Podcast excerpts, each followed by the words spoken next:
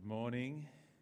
For those of you who were here last night, I just thought Joe needed some more test of his eyesight, so uh, we just changed the, uh, the words around a little bit. Let's pray, shall we? Our Heavenly Father, we thank you again for this part of your word as we get to see your hand at work. And so this morning, as we stop to reflect, as we stop to see your work, we ask that you would make yourself visible in our own lives, that we would recognize and that we would act accordingly. Teach us, please, to have this wonderful heart of Peter and the apostles. We must obey God rather than men. We ask this in Jesus' name. Amen.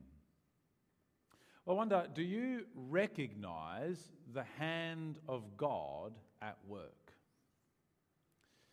Do you see it? Do you respond rightly to it?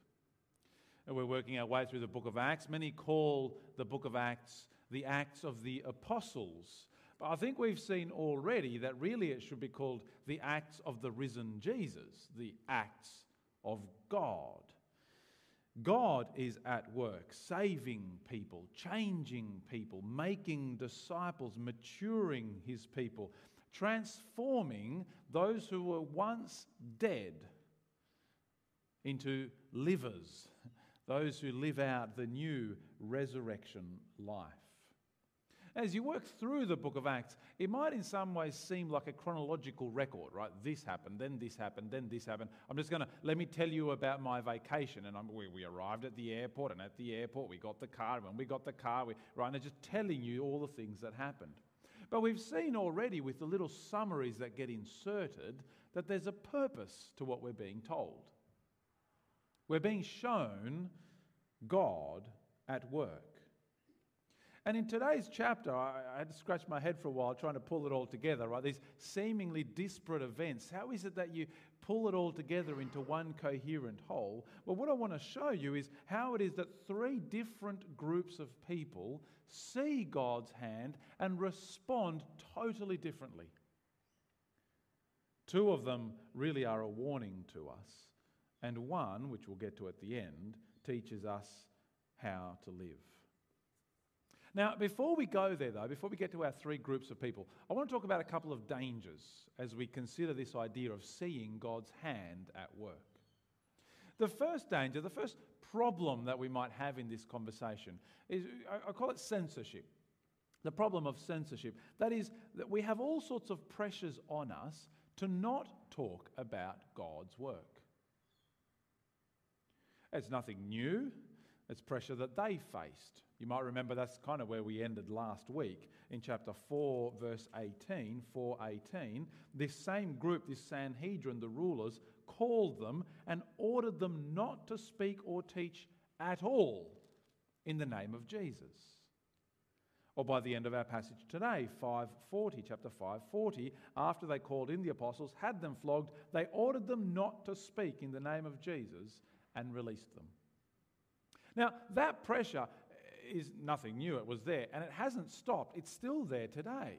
We feel it in all sorts of different ways. We feel public pressure to not speak about Jesus, right? Whether it's in the media, uh, social media. You ever tried to make a post on social media about Jesus? Either you're going to get absolutely ignored by everybody or get a whole bunch of flame comments. At work, with your family, with your friendship circles. There are few subjects as taboo as Christianity, as Jesus and his lordship, as his call on our lives. And in fact, the way our society is trending, it's not even just Jesus that is becoming taboo, but even Christian values. If you start talking about the sorts of things that Christians care about, you get shut down the strength of the nuclear family and the dangers of de facto or multiple partners. The most dangerous person to a child is still the new partner of the mother. Sexual control, purity. I mean, you, you pick any number of topics. Abortion, I mean, these are the hot topics of the day, right? Let alone if we wanted to talk about justification or resurrection or eternity and hell. I mean, there's so many. There's explicit public pressure, right? Do not talk about these topics. If you try to, you get labeled, you get, you get insulted. You're an, you're an extremist, you're a hater, you're a bigot. How dare you talk about these things? Christianity is just excluded from the public sphere. And that has its impact, right? It teaches us as individual Christians to stop talking about God. You see, censorship doesn't even just come from outside, we even end up in this strange sort of self censorship. We stop talking about God's work with non Christians. I mean, when was the last time that you had a conversation with somebody who isn't a follower of Jesus where you told them about the things that God is doing?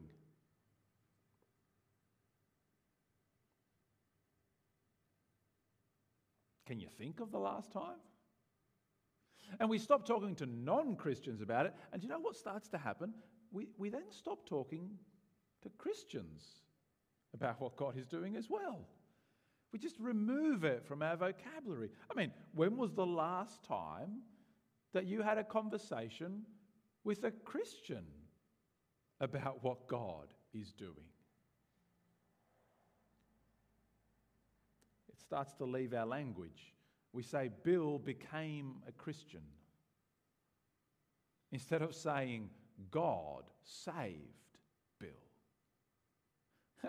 I mean, just a strange little ch- change and a turn, but it removes God from the picture, strangely. The Bible says, it's wonderful and true, but we stop saying, Thus says the Lord. God says. We even end up in a form of spiritual censorship, where the only times that we ever consider God to be at work is in the supernatural, in the miraculous, in the irrational right? Where, when something happens and it's clearly spectacular or special, well, that was God at work. But we remove God from all the rest. Oh, you were sick and you got better.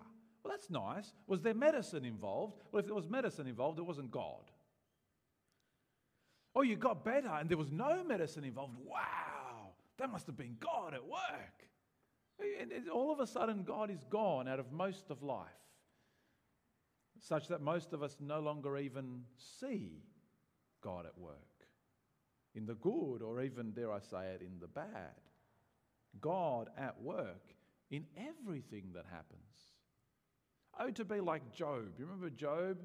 Devastated, everything he had gone, children dead, possessions lost, health gone, and he sits there in ash and tears, and he says, Blessed be the Lord the Lord gives, and the Lord has taken away.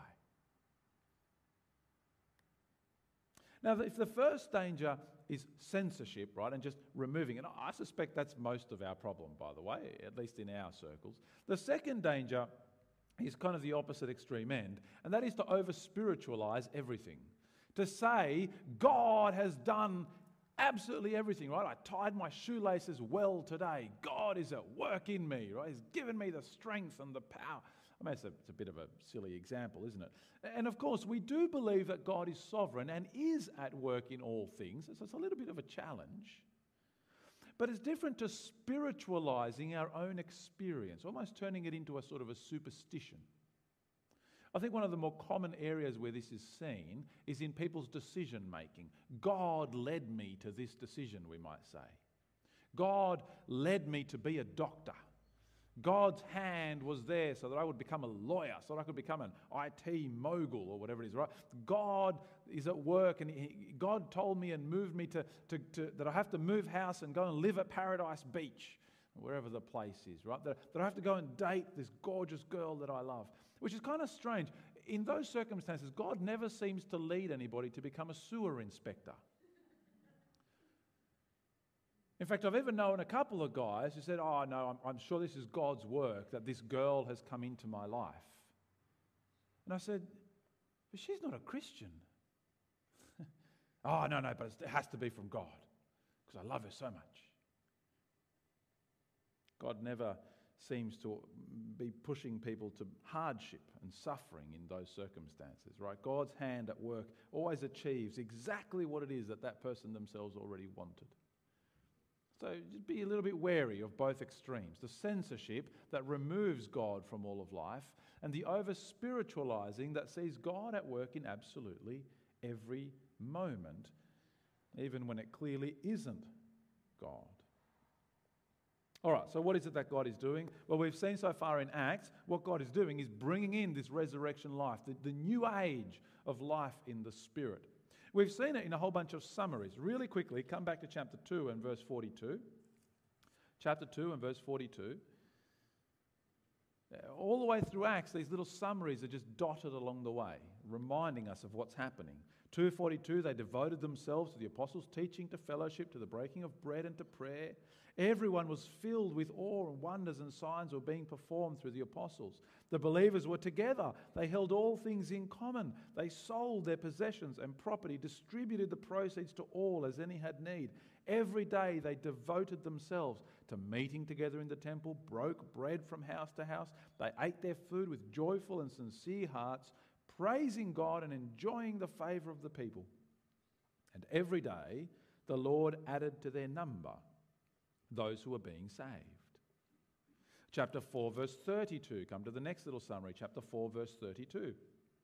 The entire group of those who believed were of one heart and mind, and no one claimed that any of his possessions was his own. Instead, they held everything in common. I mean, it sounds familiar, doesn't it?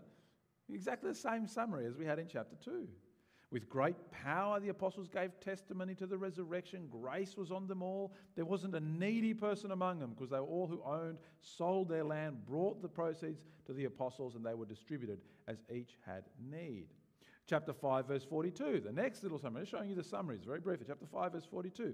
Every day in the temple and in various homes, they continued teaching and proclaiming the good news that Jesus is the Messiah. And as we keep going into chapter 6 and verse 7, we'll see the word of God spread. The disciples increased. A large group of priests became obedient to the faith. What is God at work in the world doing? I'll tell you what He's doing. He's making and maturing disciples. Finding people who are His enemies, making them His own, and then transforming them to live differently. Do you want to see what God is doing in the world? Look for that. Look for times and places and people that God takes out of darkness into new life and then transforms them to this incredible picture. Now, here's the first group of people I want to show you those who lie. They lie to God and they lie to others. They pretend that they're part of this wonderful thing. It is a wonderful thing. I mean, what a, what a life to live and yet their hearts aren't in it. Notice uh, chapter 4, verse 36. Um, Joseph skipped this bit last week. He's making a habit of it, isn't he? Just skipping bits. I'm not quite sure why he's doing that, but anyway, Joe, uh, maybe he was being kind to me this week. 436, Joseph, a Levite from Cyprus by birth, the one the apostles called Barnabas, the son of encouragement, sold a field, brought the money, and laid it at the apostles' feet. Right? What a wonderful thing. I mean, what a witness, a testimony to God's hand at work. By nature, we are takers. In any given circumstance, most of us, by default, try and find how can I come out of this the best? What is it that I can get? What is in it for me? Uh, my two year old twins already do it. Right? They'll see the other one and they'll say, Ooh, I like what she's got. Hmm, I could have me some of that bluey book. Uh, but if I go and grab it and try and take it, she won't let me.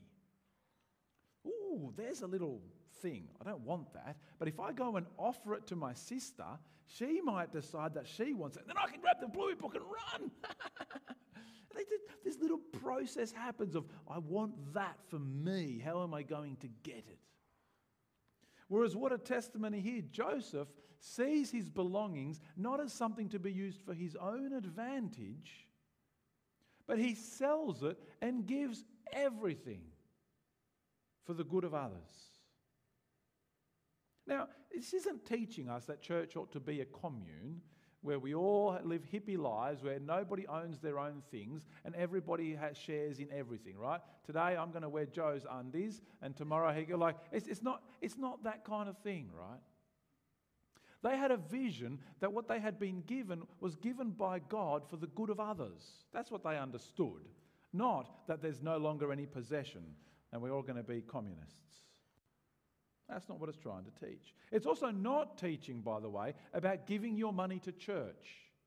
Because, in contrast to Joseph, we then come to Ananias and Sapphira, that very famous couple, who agreed beforehand to, well, not to defraud, to lie.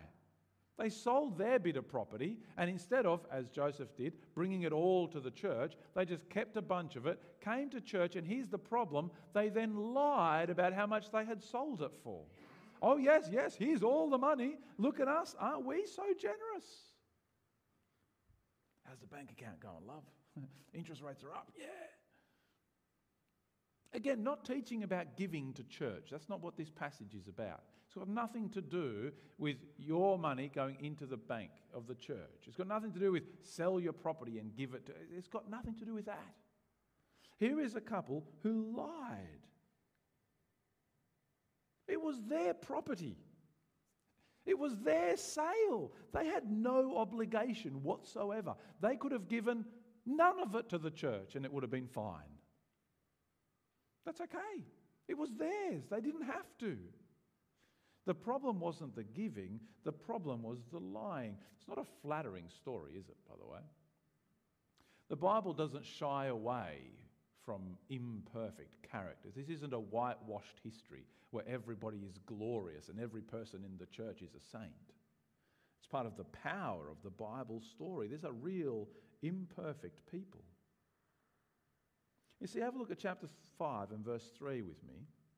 And Ananias, Peter asked, Why has Satan filled your heart to lie to the Holy Spirit and keep back part of the proceeds of the land? Wasn't it yours while you possessed it after it was sold? Wasn't it at your disposal?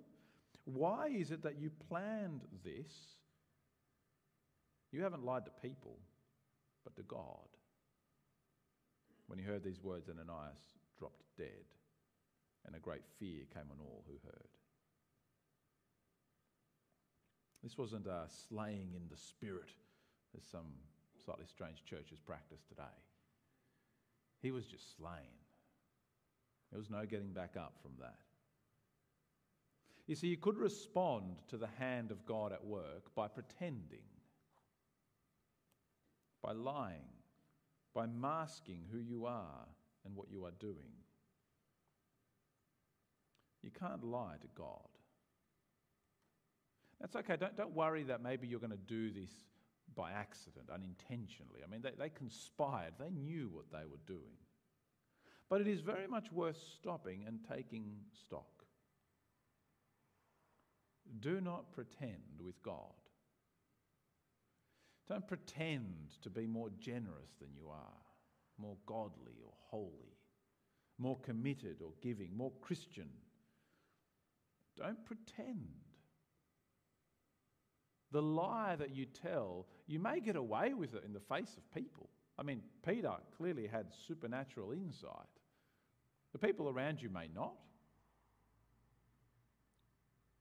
But your lie before God will stand. Oh, don't, don't pretend to pray when you don't. Oh, pray I'll be praying for you. I'll be praying for you. Maybe you haven't prayed in months. You're not going to be praying for them.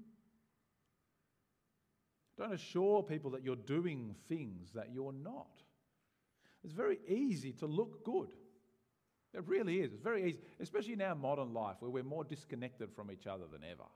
It's very easy to look generous when really you're just doing the things that suit you. You're only doing them when they're convenient, and that's it. Can I say this is especially a danger for ministers? So, can I ask that you'd please pray for Joe and for me? Because very easy. People assume that you're busy doing good.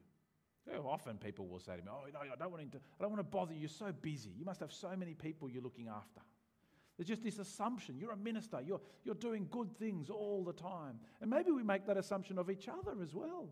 I don't, I don't want to, you're so busy. You must be praying hard for so many people, and you're such a big hearted person. You must be visiting the sick and preparing meals for mums with new babies and, and going and mowing the lawns for the widows. And oh, I don't want to interrupt. Like, you're doing so busy doing so much good, and it's just so easy to go, oh, yeah, I know. It was so nice of you to assume that of me, isn't it? I don't do any of those things.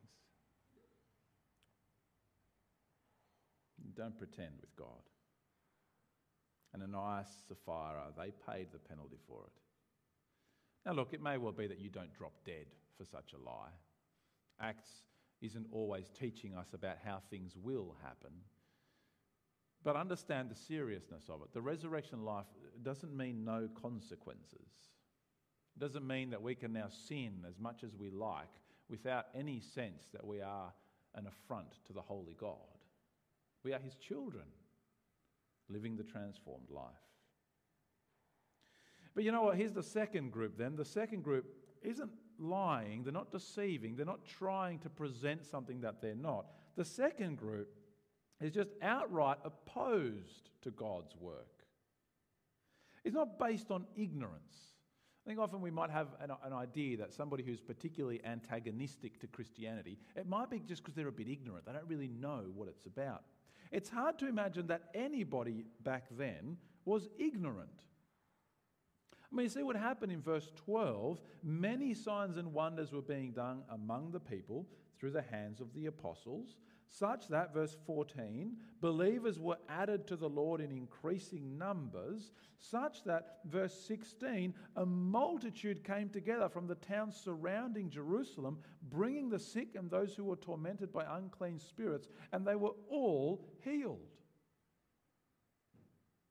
You'd have to be a very strange individual, a hermit living in Jerusalem, to not be aware of what God was doing thousands upon thousands giving their lives to Christ. Hospitals emptying. Entire wards, the doctors just sitting there twiddling their thumbs. Well, I, they've all gone. They're all healed. I guess I go home, right? Like, there's no, you can't miss it. Miracles are happening. The public displays of power, this new age of wonder has entered into the world. And what was the response? Have a look at verse 17. The high priest rose up, he and all who were with him, who belonged to the party of the Sadducees, were filled with jealousy. So they arrested the apostles and put them in the public jail. What a weird response. Like, eh, do you, read, you read in our papers, right, the pressures on the healthcare system and how our hospitals are overcrowded and little Johnny died because we didn't get enough beds. And those stories are in the papers all the time. These guys have just wiped that problem out completely with their healing. Unclean spirits gone. The power of the Word of God displayed like never before. Jealous. I tell you, opposition to that work of God might come from all sorts of motives greed, envy, hatred, fear, selfishness. I mean, jealousy. They wanted for themselves what they saw that Peter and the apostles had. And because they couldn't have it, they wanted to stop the others from having it too. I mean, even this miraculous jail rescue that happens, right? The story, you hear that as the story was read? In the middle of the night, just poof, they vanish out of the jail. Doors still locked, guards still standing there. Next thing you know, they're in the middle of the temple preaching again. Nobody even noticed. I mean, it's a comedy of errors. The leaders come into the courtroom, bring us the prisoners, and they go like, "Oh well, let's go to the jail." They're still there, right? They're not, they're like, what is going on? Somebody else comes in. Um, didn't you lock those guys up? Yes, where are they? Back out there preaching again. Let's go get them. But this time, let's ask them nicely because we're afraid of the people that they might stone us. And what do they say? Verse 28, 528. Didn't we strictly order you not to teach in this name? Look, you have filled Jerusalem with your teaching and are determined to make us guilty of this man's blood. You ever want an example of gaslighting? There it is. You are guilty of this man's blood. I mean, remember who these guys are. They are named for us in chapter 4 Annas, Caiaphas. You can find their names in the Gospels as the men who had Jesus killed. Well, no, it wasn't us, it was Pontius Pilate. We didn't kill him at all. What are you talking about? Good politicians move, make someone else do your dirty work. But it was them. You are guilty. I, I can't, what, what led them to this moment in time? To respond this way to the gospel? To be able to so unmistakably see the hand of God at work and yet oppose it with all that you have. So sure of themselves that they didn't stop once to consider what it is that God is doing. Unable to see the good of God's hand, unable to see their own need. I mean, their verdict about Jesus was that he was a blasphemer who deserved to be killed, completely ignoring God's verdict about Jesus, raised from the dead. Have you been opposing God's work? Now, good on you for being here if that's you. Just this week, I was chatting with somebody who told me, oh, my, my, missus would never walk into church. She's afraid God would just strike her down dead. Now, maybe you've felt that way in the past, and if that's true, well, good on you for being here. This is the place to be. If God brought you here today, then please will you listen? Will you, will you open your eyes and see the work that God did then that He's still doing today? Change your verdict about Jesus. He isn't a blasphemer worthy of death. He is the author of life. Know, Gamaliel's words are so interesting, aren't they? 2,000 years ago, this wise man who, who wasn't a Christian, I mean, we, have got records of Gamaliel in history from other parts other than the Bible, right? He, he was known for his, his wisdom. We say, verse 38 in the present case, I tell you, stay away from these men and leave them alone. If this plan, uh, if this plan or this work is of human origin, it will fail. But if it's of God, you will not be able to overthrow them. You may even be found fighting against God. That was 2,000 years ago. Has it failed? Still going pretty good, actually. At, which, at what point do you say that the test has concluded? At what point do you say, okay, I guess it's not going to fail, it's not of human origin, it must be of God? Don't be found to be fighting against God. But there's a third group, isn't there? The followers of Jesus. And because of the first two groups, the liars and the opposers, it may well mean coming up against opposition. Right, verse 40 after they called in the apostles and had them flogged, they ordered them again not to speak in the name of Jesus and released them. And the apostles all went huddled in a corner and had a bit of a cry. No, verse 41 they went out from the presence of the Sanhedrin. This is the craziest word in the whole chapter rejoicing that they were counted worthy to be treated shamefully on behalf of the name. Gee, that's a foreign idea to us, isn't it? We run away at the thought of being uncomfortable, let alone persecuted. But they might call me bad names. They might think poorly of me. They might not want to be my friend anymore. They might not send me a Christmas card. I couldn't possibly tell them about Jesus. They rejoiced that they were worthy. It's like, I've, I've got to get in their face until they persecute me. Until they've persecuted me, I've not gotten in their face enough. Where does that come from? Well, it comes from verse 29. What a wonderful verse. Peter and the apostles replied, We must obey God rather than people. I mean, you want to make a motto for your life. There it is. You're ever going to make yourself a coat of arms with an insignia in Latin or whatever? Just make it that. Obey God rather than people. What freedom it brings. No human power can overcome you. There is nothing that they can do that we fear, for we obey God. But mind you, it will come at great cost. If you adopted this as your model, it will come at great cost. For them, it was persecution. For us, I wonder if instead of persecution, it will mean sacrifice. If we took this seriously, it would mean significant sacrifice. obey God. To do what?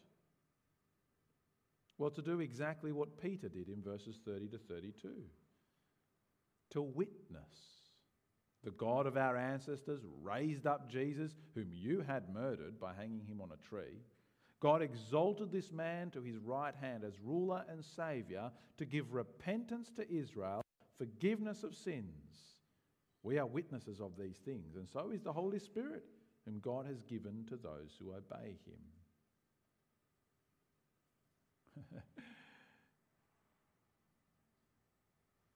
what would happen if you wrote that down on little palm cards and made it your mission to speak those words to a non Christian this week? Jesus was murdered by Jewish leaders. They hung him on a tree. But then God raised him to his right hand as ruler and savior to give you repentance and forgiveness from your sins. And interesting as to give repentance. Again, it's God's work. Even salvation is God's work. And so those who obey are people of prayer those who obey are people of joy.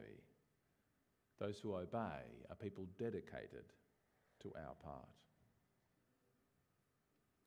Do you recognize the hand of God at work?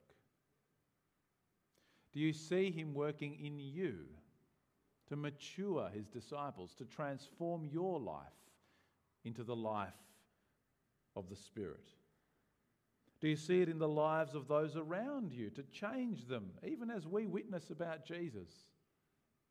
I mean, such a joy when you get to see someone become a Christian. That really is, I think, the ultimate joy in this life.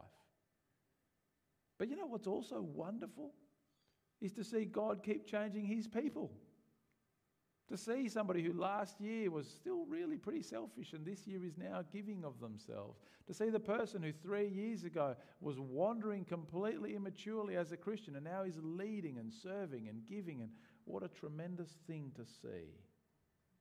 Do you recognize the hand of God at work? I'll tell you what, I wonder if this isn't a challenge for us. As church finishes and you walk out the door today, have a conversation with a Christian about what you have seen God do lately. Let's start there, that God might use us to then boldly witness to the rest of his world. Let's pray. Our Heavenly Father, we thank you for these examples, the warnings, and the encouragement. Please, would you teach us to fear you and to obey you and not people?